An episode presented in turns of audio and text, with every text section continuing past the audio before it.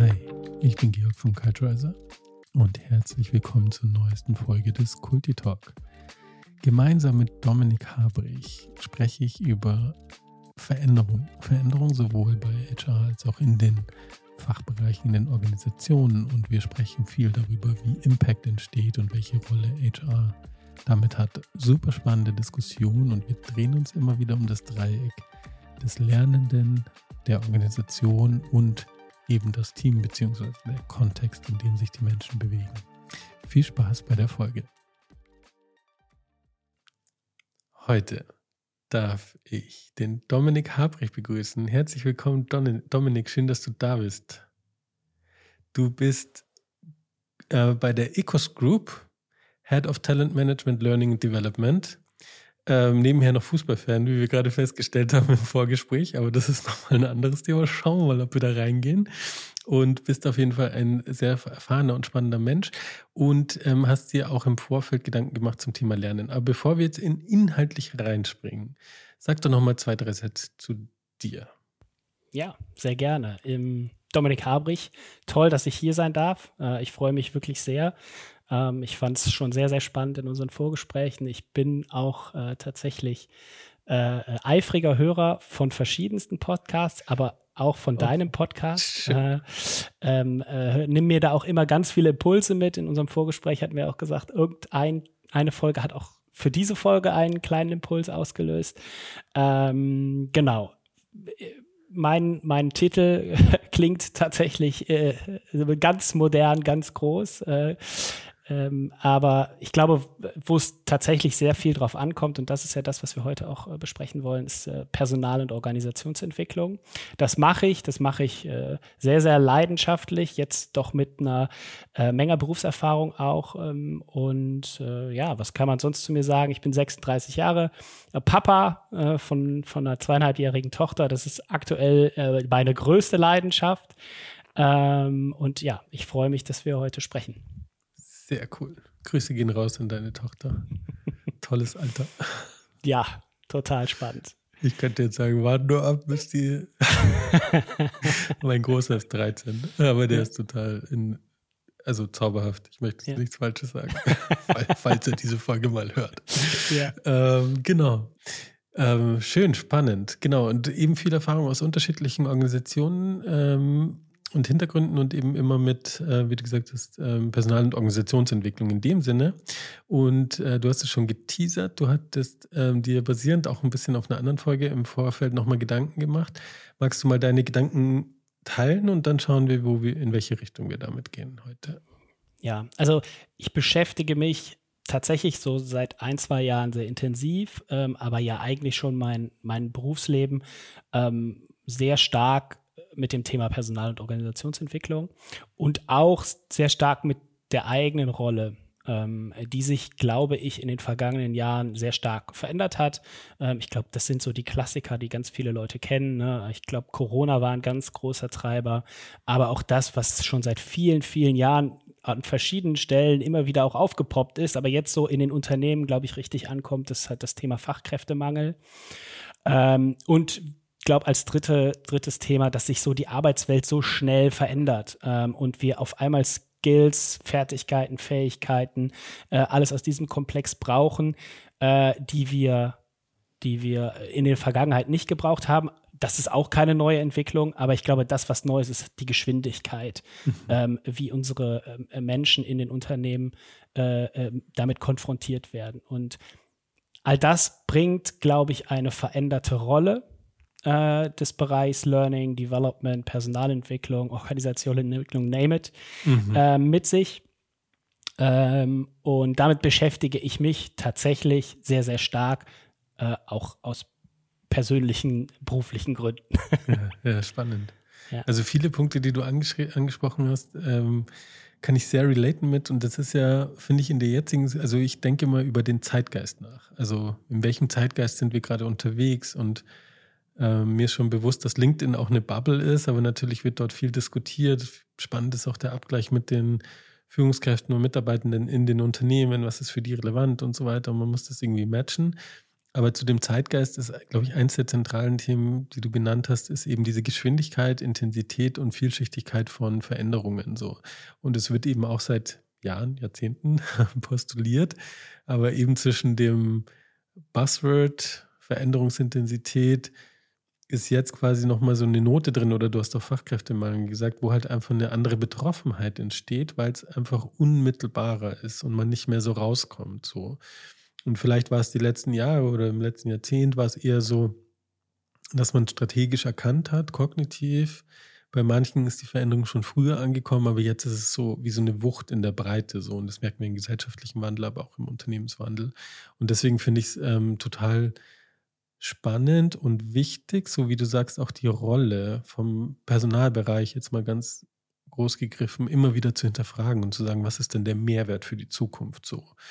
Und du hattest ähm, eben gesagt, dass so der Lernende ist auf der einen Seite, also wenn wir jetzt ins Thema Learning reinschauen, der Lernende ist das eine, das andere ist die Organisation und das dritte Element ist im Endeffekt das Team oder der Kontext, in dem ich mich bewege. Magst du zu den drei Dimensionen nochmal so aus deiner Sicht äh, einordnend was sagen? Ja, also ähm, und das ist vielleicht auch so ein bisschen meine Bubble, in der ich mich bewege, die sich ja sehr stark auch fachlich äh, mit dem Thema Entwicklung beschäftigt, ähm, dass ich schon den Eindruck habe, dass wir sehr progressiv sind, was so der Blick auf das Lernen angeht, also den Blick auf den Lernenden auch, ne? dieses ja. Thema Selbstverantwortung fürs Lernen ähm, und das ja häufig dann auch einhergeht mit dem Hinterfragen von klassischen Lehr-Lern-Settings. Mhm. Ähm, das ist so, glaube ich, der eine Fokus und das ist ein sehr, sehr starker Fokus, äh, weil ich glaube, und das ist jetzt meine These, äh, die mag nicht, nicht zu 100 Prozent richtig sein oder vielleicht auch nur zu 50 oder auch nur zu 20. Das ist eine sehr, sehr subjektive, äh, subjektive Sicht. Ähm, aber ich glaube, dass ist auch ein, so ein starkes Thema, weil wir damit gut umgehen können, weil wir das kennen aus mhm. unserer Ausbildung, mhm. weil wir uns viel schon immer als Personalentwickler, als Personaler viel mit Kompetenzen von Menschen beschäftigt haben. Ähm, ich glaube, was jetzt als neue Herausforderung dazukommt, indem wir nämlich sagen, wir wollen strategischer werden, ist dieser Blick für die Organisation, der Blick auf die Organisation mhm. und zu verstehen, äh, wie, wie ist die Organisation vom, ich nenne es jetzt mal Reifegrad, ne? Ja. Ähm, und passt dann eigentlich die Maßnahme? Kann ich total selbstverantwortliche Lernsettings schaffen, wenn ja. die Organisation das gar nicht zulässt? Das, ich würde mal sagen, nein, mhm. aber ist meine These. Äh, äh, nein, aber ich habe so das Gefühl, es wird so ein bisschen, wir überholen uns da selber. Und mhm. ähm, und das finde ich ein total spannendes Konzept, äh, genau zu schauen, wie funktioniert eigentlich dieses Dreieck, was du gerade eben beschrieben hast, äh, weil wir wollen natürlich einen Lerneffekt erzielen, wir wollen die Organisation weiterbringen ähm, und wir haben eine gewisse Kompetenz aktuell, aber dass wir gucken, dass sich alles in einem Gleichschritt auch entwickelt und ja. nicht zu ambitioniert tatsächlich auch zu sein, was das angeht. Genau, und nicht, auch wieder nicht zu vielschichtig, würde ich sagen. Also zu ja. viele Veränderungsimpulse auf einmal sind äh, absoluter Garant für Nichterfolg. äh, haben wir schon genug, äh, jeder, also äh, schon genug bewiesen sozusagen, dass das nicht geht. Und ich finde das total spannend, weil ähm, du hattest ja auch Corona äh, mit reingebracht, sozusagen als Veränderungstreiber, so. Und was ja viel gemacht wurde, dass ähm, digitalisiert wurde. Man konnte sich nicht mehr im Classroom treffen für ein normales Training, sage ich mal oldschool, Pen and Paper, du hast einen Flipchart, du hast Pinwände, du hast Menschen im Raum. Und die Transformation war halt dann Fokus. Aber so wie du sagst, immer auf dem bisherige Frameworks, Instrumente, Maßnahmen für den Lernenden oder die Lernende. Und ähm, und ähm, ich glaube, es wurden sehr, sehr viele LMS, Learning Management Systeme eingeführt in dieser Zeit. So. Und sowohl online als auch offline, als auch blended und also keine Ahnung, ganz viele Konstrukte. Aber so wie du sagst, so, hey, sind wir eigentlich als Organisation ready? So, und was würdest du sagen, was macht denn den organisationalen Reifegrad so ein Stück weit aus? Also jetzt nicht Modell oder methodisch, sondern einfach nur von deinem Blick drauf, was braucht es denn da? Hm. Also vielleicht, ich, ich würde das nochmal mit einem Beispiel mhm. untermauern wollen, was du sagst. Ich finde es nämlich ein, ein, gutes Beispiel, um auch mal zu zeigen, was passiert eigentlich, wenn man zu schnell mit bestimmten Themen ist. In der Corona-Zeit bei den, bei den Personalentwicklungsabteilungen äh, oder HR-Abteilungen, die, wo, wo, jetzt sagen wir mal, die, die Unternehmen nicht komplett ums Überleben gekämpft haben, ist ja, glaub, äh, ist ja eine Zeit lang so ein bisschen ein Leerlauf entstanden. Mhm. Und wir haben häufig das nutzen dürfen, um so neue Formate zu entwickeln. Insbesondere ja digitale Formate, weil wir schnell unsere Dinge übersetzen wollten und haben ganz viel digitalen Output produziert. Und das mhm. hat auch wunderbar funktioniert, solange die Leute auch äh, digital äh, nur lernen konnten und kommunizieren konnten und im Grunde gelebt haben, digital. Ja. Und was ich dann erlebt habe, ist so ein ganz massiver Fall, Fallback in diese alten Verhaltensweisen. Auf einmal wurde wieder gesagt, wir brauchen wieder mehr Präsenztrainings, als es wieder ging. Wir wollen uns, wir wollen wieder Seminare mit einem Trainer vorne, der dieses klassische Lehr-Lern-Setting herstellt. Und ähm, ich glaube, was wir, was wir dann gemacht haben, wir haben total stark fokussiert Instrumente, äh, äh Inhalte. Wir haben überhaupt nicht bedacht, ist der Lernende schon bereit für dieses mhm. Setting? Und es hat, es war ja definitiv nicht.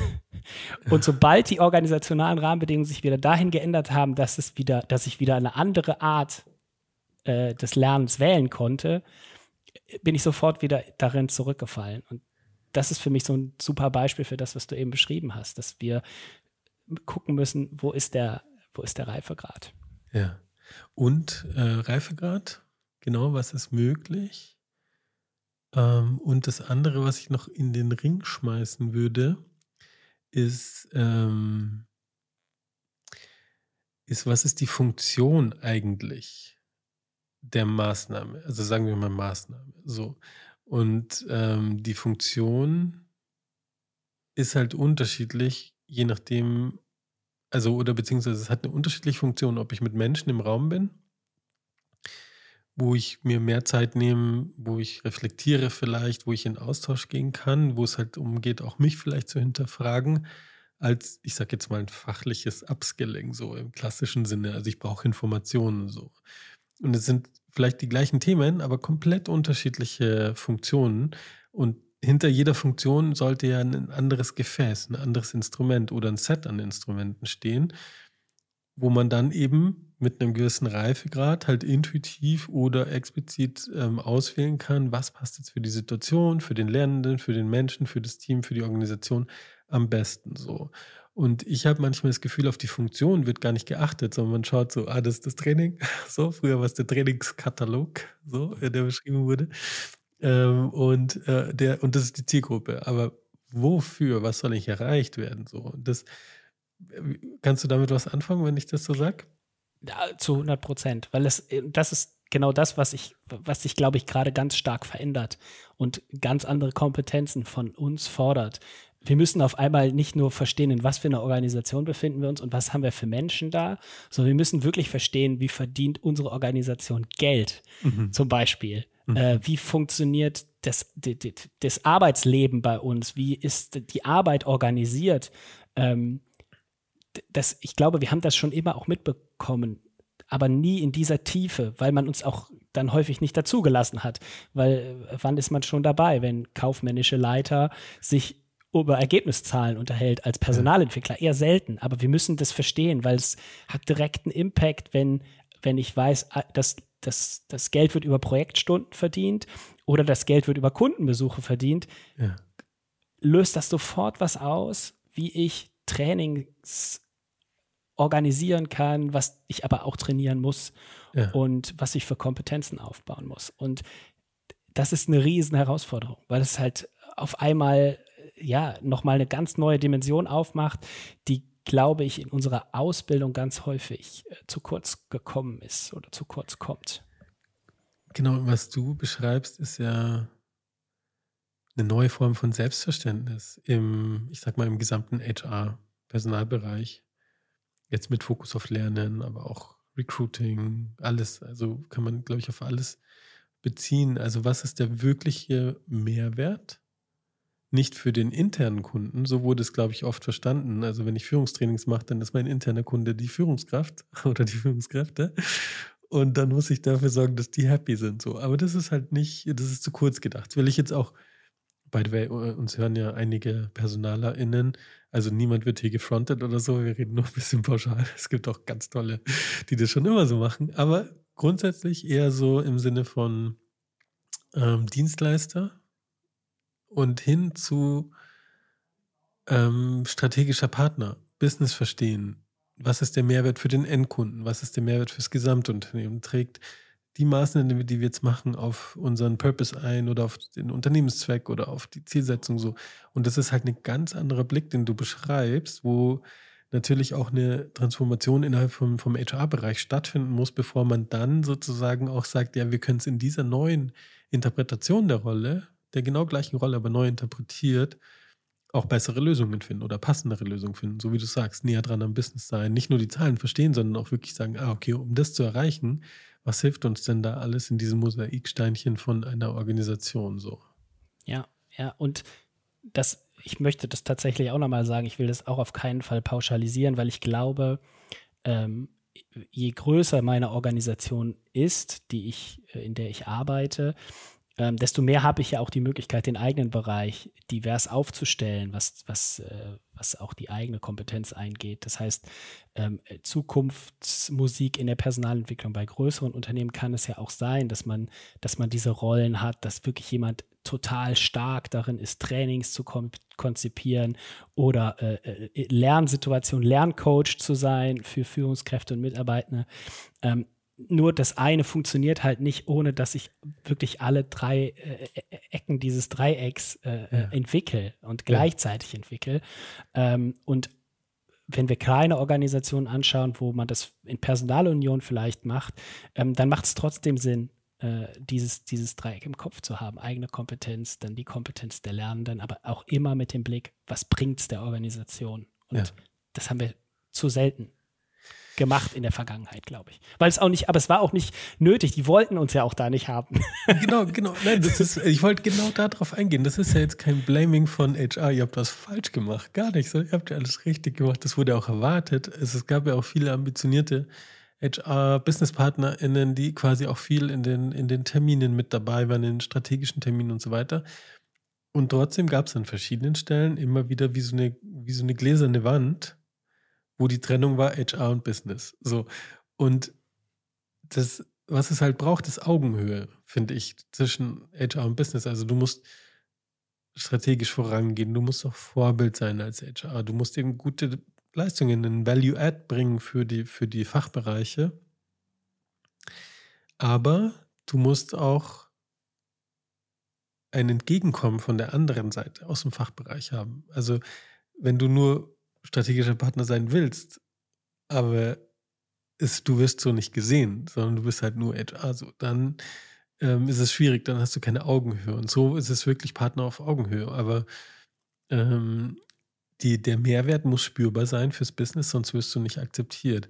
Hm, ich hätte jetzt noch eine Frage in dem Kontext, weil ähm, dich das ja offensichtlich schon beschäftigt. Du bist ja jetzt in der Energiebranche unterwegs. So, die Energiebranche ist im Umbruch, das kann man mal so sagen, ne? Also so grundsätzlich, oder? Hat das einen Einfluss auch an, an die Positionierung? Siehst du da Verbindungen? Nee, ich glaube tatsächlich, wenn du von der Energiebranche sprichst, ist es, glaube ich, doch nochmal sehr, sehr viel granularer insgesamt. Mhm. Ähm, ich glaube, was den größten Einfluss hat, ähm, ist, dass sich das Bild auf diese, diese Branche verändert. Ähm, äh, Gerade Unternehmen wie jetzt meines sind halt Treiber der Energiewende und es ist ja. auf einmal ein, ein, ganz anderes Image, was man, was, was diese Unternehmen haben. Ne? Ja. Äh, denn mein vorheriger Arbeitgeber, da ging es um Elektro-Großhandel. Äh, Auch da haben wir immer gesagt, wir sind im Endeffekt Schnittstelle für, für, äh, für die Energiewende, Treiber. Mhm. Und mhm. genau das Gleiche ist bei meinem jetzigen Unternehmen auch so. Ähm, das hat sich, glaube ich, am stärksten geändert. Und sonst ist es sehr, sehr stark geprägt von dem Geschäftsfeld, wo man unterwegs ist. Wo man ist. unterwegs ist. Ja. Ähm, jetzt äh, kann ich sagen, wir haben einen ganz starken Projektansatz äh, in unserem Geschäft, ähm, und zwar in allen Bereichen, in denen die Ecos unterwegs ist. Mhm. Und äh, da muss man halt sehr, sehr genau drauf gucken, was verändert sich im Projektgeschäft. Das ist zum Beispiel ein Instrumententhema, das ist aber auch was, was sich auf Seiten der Kunden ändert. Ähm, das sind Effizienz- und Effektivitätsthemen. Ähm, und das ist im Vertrieb komplett anders, weil mhm. ich ne, mich in einem anderen Wettbewerbsumfeld bewege, weil andere Kompetenzen gefordert sind. Ähm, und das ist, glaube ich, auch wichtig zu verstehen. Und deshalb ist es eine schöne Frage, um auch nochmal aufzuzeigen, beschäftigt euch damit, was eure Unternehmen wirklich machen. Ja, ja genau. Ja, das ist wichtig. Ja. Genau, ich habe es simplifiziert immer so auf Geschäftsmodell bezogen. So wie du sagst, so Projektgeschäft, gerade in großen Dimensionen, die ich mir bei euch vorstelle.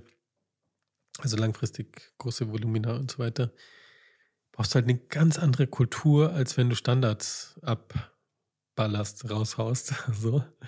Ähm, und deswegen, das hat, glaube ich, einen sehr, sehr starken Einfluss. Aber was ich jetzt spannend fand, ist, so diese Sichtweise auf dem Unternehmen spielt ja auch eine Rolle, was so die Identität angeht. Und ähm, Stichwort Zeitgeist, da hat sich jetzt schon mit dem Thema Energiewende, hat sich, glaube ich, schon auch wenn es sehr polarisierend diskutiert wird, fair enough, aber schon was geändert, dass man eben sagt, so, ah, spannend. Also so wie ich sofort impulsiv, ihr macht doch Energie, ihr seid doch ein Teil der Wende so. Und wenn man sich, glaube ich, als Teil dieses Wandels im positiven Sinne, was ja auch Ausschluss, Auswirkungen auf die Gesellschaft hat, dann stelle ich mir das vor, dass das halt wahnsinnig identitätsstiftend ist. Also vielleicht auch so im Sinne von, hey, wir machen das doch schon immer und ihr habt uns nicht gesehen und jetzt seht ihr sozusagen unseren Mehrwert und damit dieses holistische Verständnis vielleicht auch mehr Spaß macht, weil man nicht sagt nur, es ist mein Job, sondern hey, was ist denn unser Beitrag zu diesem großen Ganzen, so dass es uns als äh, Menschheit gut geht, sage ich mal, ohne das jetzt zu überhöhen. Also mhm. ja, ja. Und ich glaube, dass wenn wenn wir dann auf Entwicklung gucken in diesem Kontext, ist das halt auch ein großes Thema, was wir auch mitdenken müssen und deshalb ähm, ist es auch Teil meiner unserer Arbeit im Bereich Personal und ich erweitere es jetzt mal um Organisationsentwicklung, natürlich auch auf unsere anderen Bereiche zu gucken im, im, ähm, im HR, People and Culture. Äh, auch das wieder ganz viele tolle Namen. Ja. Äh, auch da hat ja eine totale Entwicklung äh, äh, stattgefunden. Ähm, auf die anderen Bereiche zu gucken und zu gucken, wie, wie, wie, wie erzählen wir so eine durchgehende Story, weil äh, jetzt typisches Beispiel Employer Brand, ähm, das ist ja Teil des Employer Brand, ne? ja. zu sagen, wir sind Teil der Energiewende. Aber diese Geschichte müssen im Endeffekt alle im Unternehmen auch irgendwann erzählen. Ne? Oder Führungskräfte müssen Bewerbenden, Mitarbeitenden auch diese Geschichte erzählen, du bist ja. Teil. So, und ähm, da sind wir schon wieder ne, beim Thema Personalentwicklung. Es sind so viele Einflüsse, die, die in diesen Bereich reinkommen. Und ich, das macht so spannend, aber das macht es auch so, so, so wahnsinnig herausfordernd. Ne? Genau. Und wir Menschen sind ja so geschaffen, dass wir, wenn es komplex wird, eher die einzelnen einfachen Lösungen suchen und uns daran festhalten. Und ähm, ich glaube, der größte Hebel, das hattest du vorhin auch ähm, gesagt, vielleicht nicht genau in dem Wortlaut, aber du hattest gesagt im, im Kontext Reife gerade, dass es so um inkrementelle Veränderungen geht. Also nicht alles auf eine Dimension. Wir bauen jetzt die Organisation komplett um und gucken dann so, was heißt das fürs Individuum oder fürs Kollektiv. Mhm, sondern zu sagen, schau mal, wenn wir hier eine Schraube drehen, was brauchen die anderen Dimensionen, um nachzukommen, mitzukommen? Auch auf die Gefahr hin, dass wir nicht alles gleichzeitig machen können, also auch ein bisschen priorisieren, so worauf setzen wir. Und wenn wir das Level erreicht haben, dann sozusagen auf die nächste Stufe zu gehen, egal von wo der Veränderung, äh, Veränderungsimpuls kommt. Und das, denke ich, ist die einzige Lösung, aus diesem, diesem Komplexitätsdilemma rauszukommen. So. Also nicht simplifizieren, aber Step by Step sich in die Richtung bewegen. Genau, und wenn ich, wenn ich mir jetzt ein Programm, eine Maßnahme, äh, was auch immer in, äh, überlege, macht es immer Sinn zu gucken, wo bin ich jetzt gerade, was die eigene Kompetenz angeht, was die Kompetenz meiner Mitarbeitenden angeht zu dem Thema und auch was den organisationalen Rahmen angeht. Und zu schauen, überfordere ich einen dieser mhm. Punkte mit mhm. diesem Thema, aber auf der anderen Seite auch immer zu überlegen, okay, was könnte denn eine, ein Thema sein, was so zumindest ein Thema hochzieht, auf vielleicht einen anderen Reifegrad und damit dann dafür sorgt, dass alle anderen Themen mitziehen. Ja. Ne? Oder sich damit entwickeln. Also für mich ist so, das beste Beispiel ist so eine Nachwuchsentwicklungsrunde, mhm. äh, wo dann nachher Menschen mit einem ganz anderen Mindset-Setting rauskommen, die dann die Kultur verändern, die mhm. dann auf als Führungskräfte vielleicht einen anderen Blick aufs Thema Lernen haben, damit andere organisationale Rahmenbedingungen für ihre Mitarbeitenden schaffen ja. und wir dann sagen können, wenn wir uns das Team angucken, mit dem können wir vielleicht schon Working Out Loud machen. Ist mhm. jetzt ein mhm. plattes Beispiel, Beispiel ja, aber so.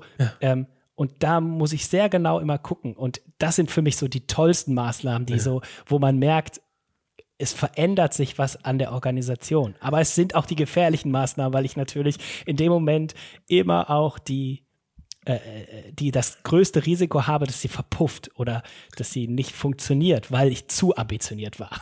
Genau, das ist wieder Ambition, Konsequenz, äh, ausbalancieren, ja, ja, voll. Aber die Frage ist auch da ja gar nicht, ist es zu ambitioniert, sondern was ist das konkrete Ziel? Also, weil du gesagt hast, so aus der Maßnahme könnte doch eine Kulturveränderung stattfinden, um dann das und das. Also du denkst ja schon zwei, drei, vier Schritte, also Schritte weiter, du bist ja halt, bist halt ein Stratege, du kannst halt nicht anders. Also, und das passt ja auch gut zu deiner Rolle. Aber die Frage ist ja gar nicht, ist es zu ambitioniert, sondern hm, also im Sinne von das Endziel, wo entwickeln wir uns hin, sondern sind die Etappen gut gesetzt und klar. Weil organisch ist ja nicht zwingend, weil das wird, glaube ich, oft gemacht, dass man versucht, an dem einen Stellhebel zu drehen. Also ich ändere jetzt eine Struktur ähm, so, weiß, dass das und das folgen könnte und gehe einfach davon aus, dass es genau in die Richtung geht. Aber da sind Menschen dabei, da ist die Kultur dabei, da ist kollektives Verhalten dabei. Es ist komplex und diesen Prozess aber Step by Step zu begleiten, das geht ja, aber auch wieder, äh, dann, dann wäre die Ambition nicht, wir schaffen das und das in der Zeit, sondern wir schaffen es, den Prozess so zu machen, dass wir möglichst viel rausholen und möglichst weit vorankommen. Also, weißt du, kannst du damit was anfangen, wenn ich das sage? Äh, äh, kann ich absolut. Ich finde es auch äh, total, total treffend, auch nochmal, dass du, dass du das gesagt hast, weil ich ich wollte damit nicht sagen, habt keine Ambition und setzt euch kein wirklich hochgestecktes Ziel. Aber ja. so die Erwartungshaltung, dass ich das mit einem Schritt erreiche, das ist, glaube ich, genau das ist, glaube ich, so der Killer in dem ja. Moment. Ne? Oder dieses, äh, dieses, äh, und, und, das kann wirklich auch manchmal echt dauern. Das kann auch zäh sein. Das kann auch, wenn das Ziel sein, sein soll, ich will auf Augenhöhe mit der Geschäftsführung, mit den Abteilungsleitungen arbeiten, ich will mit an den Zahlentisch, ja ähm, dann, äh, dann, dann auch das ist eine Entwicklung. Auch ja, das klar. funktioniert nicht einfach so, nur weil wir Fachkräftemangel haben ja. oder weil wir ein, ein Skilling-Thema haben im Unternehmen. Äh, deshalb wird das nicht einfach so funktionieren. Und auch das braucht Entwicklung. Da muss ich einmal eingeladen werden, um vielleicht erstmal nur eine Meinung zu irgendwas abzugeben. Und dann werde ich ein zweites Mal eingeladen und bringe vielleicht auch schon ein Thema mit. Und dann ja. entwickelt sich sowas ja auch. Ne? Genau, die Türen öffnen sich, würde ich sagen, durch die Rahmenbedingungen. Aber das ist nicht selbstverständlich, dass man dann in der neuen Rolle, also auch man selber muss sich ja auch erst einfinden. Es ist wie ja. in jeder Entwicklung einfach, es braucht ein bisschen Zeit, es braucht aber möglichst Systematik und Struktur und Reflexion immer wieder zu sagen, hey, lass uns mal zurückschauen, die letzte Etappe, was hat gut funktioniert, was war schwierig und wie machen wir den nächsten Schritt. Also eigentlich alles, was in modernen Lernkonzepten drin steckt, müssen wir übertragen auf den Prozess und auf die, auf die Organisation. Das ist ja genau das, wie du gestartet bist, auch vom Gedanken her. Ja, genau. Und das hat dann auch wieder ganz viel mit, mit mir selbst und meiner Organisation zu tun. Denn auch wir sind ja Teil dieser Entwicklung. Und das hat ja auch was, ein bisschen auch was mit Vorbildfunktion zu tun. Weil wenn wir es nicht, wenn wir es nicht machen, dann können wir ja auch nicht authentisch erzählen, hey, macht ihr es? Und das habe ich letztens auch gedacht, als du dich unter, über, als du, als ich einen Podcast von dir gehört habe über das Thema Kultur, dieses Thema Konsequenz, ne? Und das gehört mhm. ja auch dazu, ja. konsequent selber die Themen umzusetzen, die man, die man, äh, die man im, im, im gesamten Organisationskontext umsetzen möchte. Ja, es ist enorm wichtig. Enorm wichtig, die Ambition und die Konsequenz ausbalancieren und aber auch schon, was ist die richtige Ambition? Und ähm, ich habe in einer Folge, die noch nicht veröffentlicht wurde, ein wahnsinnig spannend, ein den krassestes Beispiel, was ich an Konsequenz bei der Umsetzung von Unternehmenswerten jemals gehört habe, in nicht der allercoolsten Kultur, aber freu dich drauf. Du, wenn du die Folge dann hörst, dann weißt du genau, was ich jetzt gemeint habe, ohne jetzt nochmal tiefer reinzugehen. Hm, was ich spannend finde, früher war mein Erleben, dass Training und Kulturentwicklung so ein Stück weit getrennt wurde. Also wir machen entweder eine Trainingsmaßnahme, da geht es um die Führungskräfte, Mitarbeitenden Entwicklung so. Also ich, ich rede jetzt mehr über den Soft Skill sozusagen Bereich. Also ich sage mal Führungsverhalten, Führungsfähigkeiten so. Und ähm, auf der anderen Seite war dann die Frage, brauchen wir eine Kulturentwicklung, ja oder nein? Und ich habe das ehrlicherweise nie verstanden, warum diese zwei Ansätze getrennt sind. Das passt ja auch ziemlich gut in das, was du sagst. Und eigentlich mein Ansatz ist, und da würde ich gerne checken mit dir, ob das, ähm, wie du das empfindest oder ob das zu dem, was du vorhin gesagt hast, auch gut passt, ist, um individuell, ich reduziere es jetzt mal auf die Führungskraft, was zu lernen. Das kann ich individuell machen. Da muss das Format passen und so weiter. Damit ich aber aus dem Gelernten einen neuen Verhaltens Impuls setzen kann oder ein neues Verhalten etablieren kann, muss ich es ja übertragen in meinen Kontext. Und was ist mein Kontext als Führungskraft? Das bin ich mit meinen Direktberichtenden, so mit meinen Mitarbeitenden. Das bin ich auch mit meinen KollegInnen auf der gleichen Ebene und natürlich mit meinem Chef so. Und was es aus meiner Sicht braucht, um diese beiden Ebenen zu verbinden, ist, dass man das Thema erst individuell oder halt im Sinne von Training ähm, erfährt und dann aber was an die Hand bekommt, um dann zu sagen, jetzt lass uns mal gemeinsam reflektieren in dem Kontext, in dem ich unterwegs bin. Wie machen wir es denn bisher und was müssen wir verändern, um dieses neue gewünschte Verhalten zu aktivieren? Und dann hast du sozusagen vom Individuum ins Kollektiv auch die Kultur möglich, die zu verändern und zu adressieren. Weil was ich früher oft erlebt habe oder was auch die Sorge war von, ich habe ja auch lang trainiert als im Bereich Talent und Führung und Kulturentwicklung ähm, war oft die Sorge von Teilnehmenden, die berechtigte Sorge. Aber wenn ich jetzt mein Verhalten ändere, dann komme ich zurück und dann denken die wieder, ach Mann, der war auf dem Training und jetzt haben sie wieder irgendwelche Flausen, wart mal drei Wochen, dann ist das weg. Und das ist schon irgendwie so ein, so ein, so ein, so ein Spiel, was wir auch akzeptiert haben, oder? Ja, zu 100 Prozent. Und ich würde auch das, was du sagst, unterstützen. Äh, und ich glaube, wenn wir jetzt zukünftig an Trainings denken, dann sollten wir das immer auch stark mitdenken. Ich glaube, wir haben das in der Vergangenheit schon auch gemacht, ganz viel. Ähm, nur, wo es die große Schwierigkeit dann auch gibt, ist halt die Umsetzung. Gute Methoden, um das dann weiterzuführen. Ja. Weil häufig wird ja so ein Training von, von bis geplant. Ne? Aber wir planen eigentlich selten dann, was hat das denn eigentlich für Auswirkungen auf die Umgebung, auf die Organisation, ja. wo die Person ähm, sich dann drin bewegt, in die sie zurückkehrt. Also ich weiß, das klassische Thema war auch, auch zum Führungskräfteentwicklungsthema, wo, wo dann wo dann Führungskräfte total frustriert aus diesen Trainings gegangen sind, weil sie gesagt haben, ich, ich darf vielleicht auch das, was ich jetzt gelernt habe, gar nicht anwenden, ja. weil meine eigene Führungskraft äh, ein völlig anderes Verständnis hat und mir gar nicht den Raum dafür gibt oder das sogar sanktioniert. Ne? Ja. Ähm, und äh, von daher äh, glaube ich zu 100 Prozent, dass das stimmt, was du sagst. Die ganz große Komplexität liegt dann darin, dieses Training wirklich nicht als Anfang und Ende zu sehen, sondern so als, als Schleifenprozess, der auch dann nicht abgeschlossen ist, weil wenn alle sich Tschüss sagen und Danke, das waren jetzt tolle drei Tage äh, und jetzt gehe ich wieder in die Arbeit zurück. Ja. Ne? Und, und das ist dieses, dieser Blick, das ist das, was wir in der Vergangenheit, glaube ich, ganz häufig gemacht haben. Ich nehme mich da ja auch nicht aus. Also, und das mache ich auch häufig, heute ist es ja, ist es ja einfach, so ein Training zu konzipieren, wo ich nur auf den Teilnehmer schaue oder die Teilnehmerin. Äh, ist viel einfacher, als dann mich, mir zu überlegen, was für Auswirkungen hat das, äh, ja. wenn derjenige mit dieser Verhaltensänderung in sein Team zurückkehrt. Genau. Und wie muss sich Organisation, Team, Kontext denn mit verändert, auch in inkrementellen kleinen Schritten, um dieses Verhalten zu aktivieren? Das ist ja die zentrale Frage. Und das sind dann meistens, muss man auch ehrlicherweise sagen, nicht die Riesenveränderungen. Also ich muss nicht sofort das Bonifizierungssystem der Führungskräfte ändern. Ich muss nicht gleich Strukturen und Prozesse verändern. Das wird manchmal postuliert so.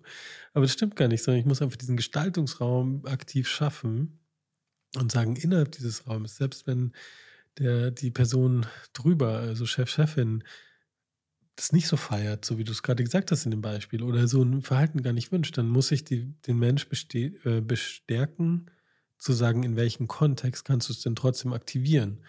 Und ist das vielleicht ein Teil deiner Rolle, dass du ein Puffer bist von dem, was von oben gelebt wird und was weitergegeben wird? Weil was oft passiert, ist, äh, dass Menschen so in die Konsumentenhaltung gehen. Also Füße hochlegen, sich zurücklehnen und sagen, jetzt zeig mal, was, was wie gut das Training ist, so. Und dann wird äh, besonders äh, intensiv, motivierend, keine Ahnung, Multimedienmix, keine Ahnung, irgendwas aufgebaut, was total fancy und nice ist und ein bisschen emotional überhöht, um scheinbar mehr Wirkung zu haben. Aber die Frage sollte ja nicht vordergründig sein, ist der Mensch im Training zufrieden oder mit der Lerneinheit zufrieden, sondern war das eine wertvolle Investition und wie viel Impact haben wir in the long run? Und da hilft mir halt eine Fragebogen nichts, wie, wie gut hat der Trainer in das äh, Training durchgeführt so oder wie kompetent war der Mensch oder so gar nicht, sondern was für einen Impact hat das? Und das ist nicht die Verantwortung von HR, sondern es ist eine geteilte Verantwortung. Damit Impact entsteht, musst du das mitnehmen. Dafür kannst du Instrumente, Methoden, alles haben. So, wir geben dir den Rahmen. Aber es ist eine Shared Responsibility. Ja, aber das hat auch wieder ganz viel mit Reife der, ja. der, der Organisation, aber auch des einzelnen Lernenden zu tun, weil wir ja dieses Setting über Jahre äh, gewohnt sind, also von der schon der, von der Schule her. Mhm. So. Und ähm, auch das ist ja eine Entwicklung. Und auch das kann ich nicht erwarten von unseren Mitarbeitenden, dass sie das auf einmal können, nur weil wir ein tolles anderes Lernformat haben, wo ich viel eigenverantwortlicher arbeiten muss. Ja. Ne? Ich nenne jetzt wieder Working Out Loud, weil ich finde dieses Format toll. Mega cool. Ich mag das super gerne. Ähm, aber auch ich scheitere ganz oft an diesem Format. Ja. So, äh, und, und es ist, ist so ein, ist, auch da muss sich eine Kompetenz entwickeln und ich kann das nicht erwarten, dass das rausfällt. Ich finde noch einen zweiten Aspekt, den du eben äh, äh, gut aufgebaut hast, ist halt dieses Thema Nachhaltigkeit. Und das ist was, das müssen wir ab jetzt immer mitdenken. Mhm. Das kann man, das kann man tatsächlich im Kleinen anfangen. Ja. Zu sagen, wenn ich eine Entwicklungsmaßnahme denke, wie, wie bringe ich da Nachhaltigkeit drin? Und da gibt es inzwischen auch tolle Methoden. Ähm, ich, äh, ich, äh, ich will jetzt nichts Falsches sagen, aber es gibt so ein, so ein, so ein ich glaube, der heißt Dr. Koch, mhm. ähm, der macht äh, ein ein, ein Rück, Rückfallmanagement für nach dem Training, also so eine Strategie. Wie gehe ich damit um, wenn ich merke, die Verhaltensänderung, die ich mir vorgenommen habe, äh, die, die funktioniert nicht mehr. Ne? Was habe ich dann für ein Management, um mich selber wieder zurückzuholen in dieses, in, äh, in dieses, äh, diese Verhaltensänderung, die ich mir ja vorgenommen habe ja. nach dem Training? Also solche Themen mit einzubauen in die Konzeption, finde ich total spannend. Mega spannend. Ähm, und es ich glaube, was auch eine große Veränderung ist, wenn du es mit einplanst und einbaust, dann legitimierst du explizit oder implizit genau diese Rückschritte, die halt ganz normal sind. Also warum ist es so unfassbar schwer, sein Verhalten zu ändern? Also lass uns doch mal kurz innehalten und überlegen, wie viele Bad Habits haben wir, jeder, jeder seine, so. Und wie schwer ist es, das zu ändern, auch wenn man kognitiv sagt, das ist doch ein Blödsinn, dass ich das so mache. Ob es jetzt kleine oder große Dinge sind, das ist ganz egal. Und dann aber zu suggerieren, dass man, also ich sage jetzt mal so klassisches Präsenztraining, früher waren das ja noch drei bis fünf Tage so, easy, mit jeden Tag andere Bausteine, andere Reflexionen, andere Dings so, also kann super aufgebaut sein. Aber wenn man sich überlegt, so, hey, da sind fünf, sechs riesen intensive Verhaltensveränderungen drin, die man erstmal umsetzen muss what the fuck? Wie können wir darüber nachdenken, dass das so funktionieren kann? Also diese Erwartungshaltung, wenn man gleich das Design so macht im Sinne von, ja, wir wissen, dass nicht alles von eins zu eins umgesetzt werden kann, dann legitimiert man schon diese Rückschritte und Rückschritte sind eben auch ein Teil der Reise. Punkt. Ja, ja.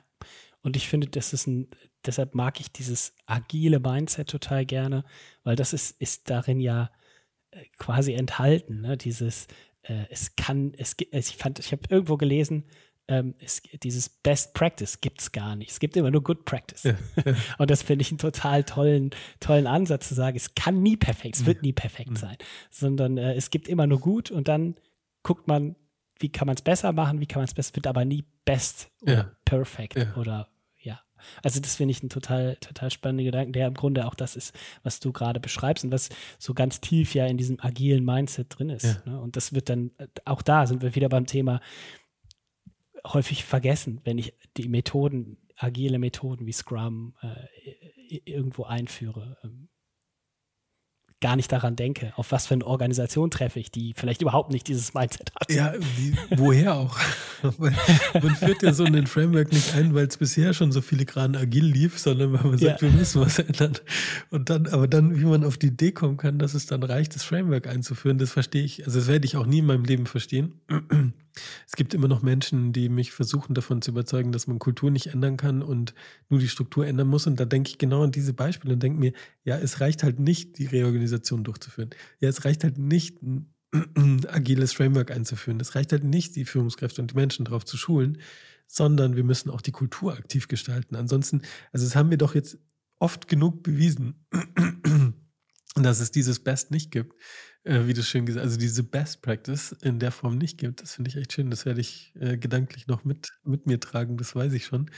Ähm, sondern eben nur zu, eigentlich immer zu schauen, wo stehen wir gerade, justieren, Fortschritte sehen, Rückschritte, okay, aushalten und dann den nächsten Schritt planen. Und dann ähm, kann man individuell und kollektiv und organisational gut lernen.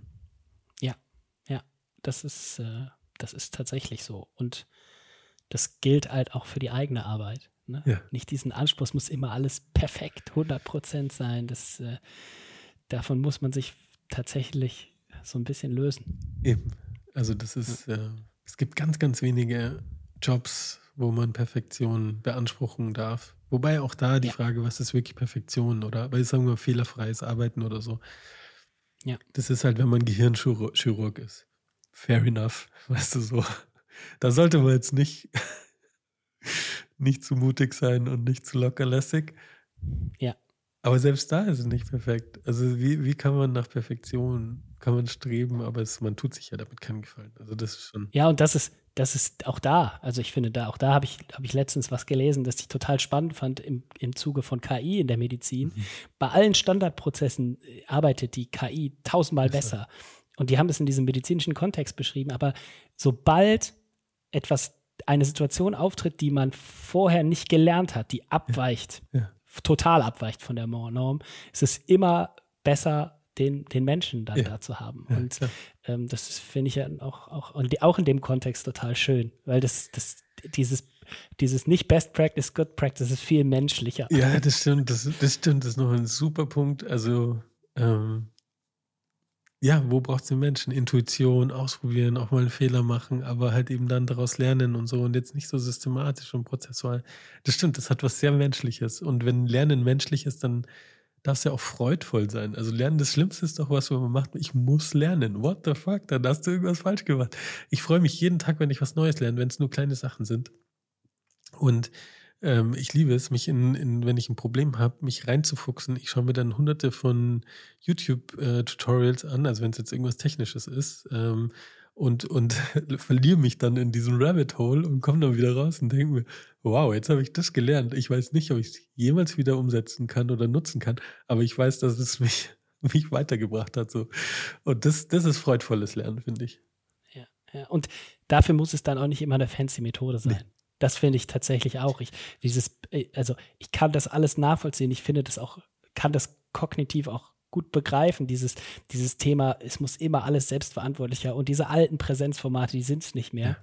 Aber ich finde so ein richtig schön organisiertes Präsenztraining, richtig, ja? äh, wo, wo, wo man eine tolle Location hat, einen coolen Trainer und mit anderen Menschen zusammen ist, ja. selbst wenn ich nicht, wenn ich nur 50 Prozent mitnehme oder 20 Prozent, ganz ehrlich, ist auch ein Invest, der sich lohnt, weil das macht ja. auch Spaß. Das ist auch, auch schön. Und auch das gehört für mich zu so einer Entwicklung einer Personalentwicklungsabteilung, Organisationsentwicklungsabteilung dazu, dass man auch über diese, sich nicht dafür, ich dachte, überhöre das jetzt, ja. nicht dafür schämen muss, solche Formate anzubieten, weil das gehört auch zu einer Entwicklung. Weil wir müssen erstmal anfangen, den Leuten zu sagen, okay, das Training, was wir jetzt anbieten, ist ein Präsenztraining, es steht ein Trainer vorne, ist aber nicht wie in der Schule, sondern es ist tollerer Trainer als all eure Lehrer vorher oder so gut wie eure guten ja. Lehrer, sagen wir es so.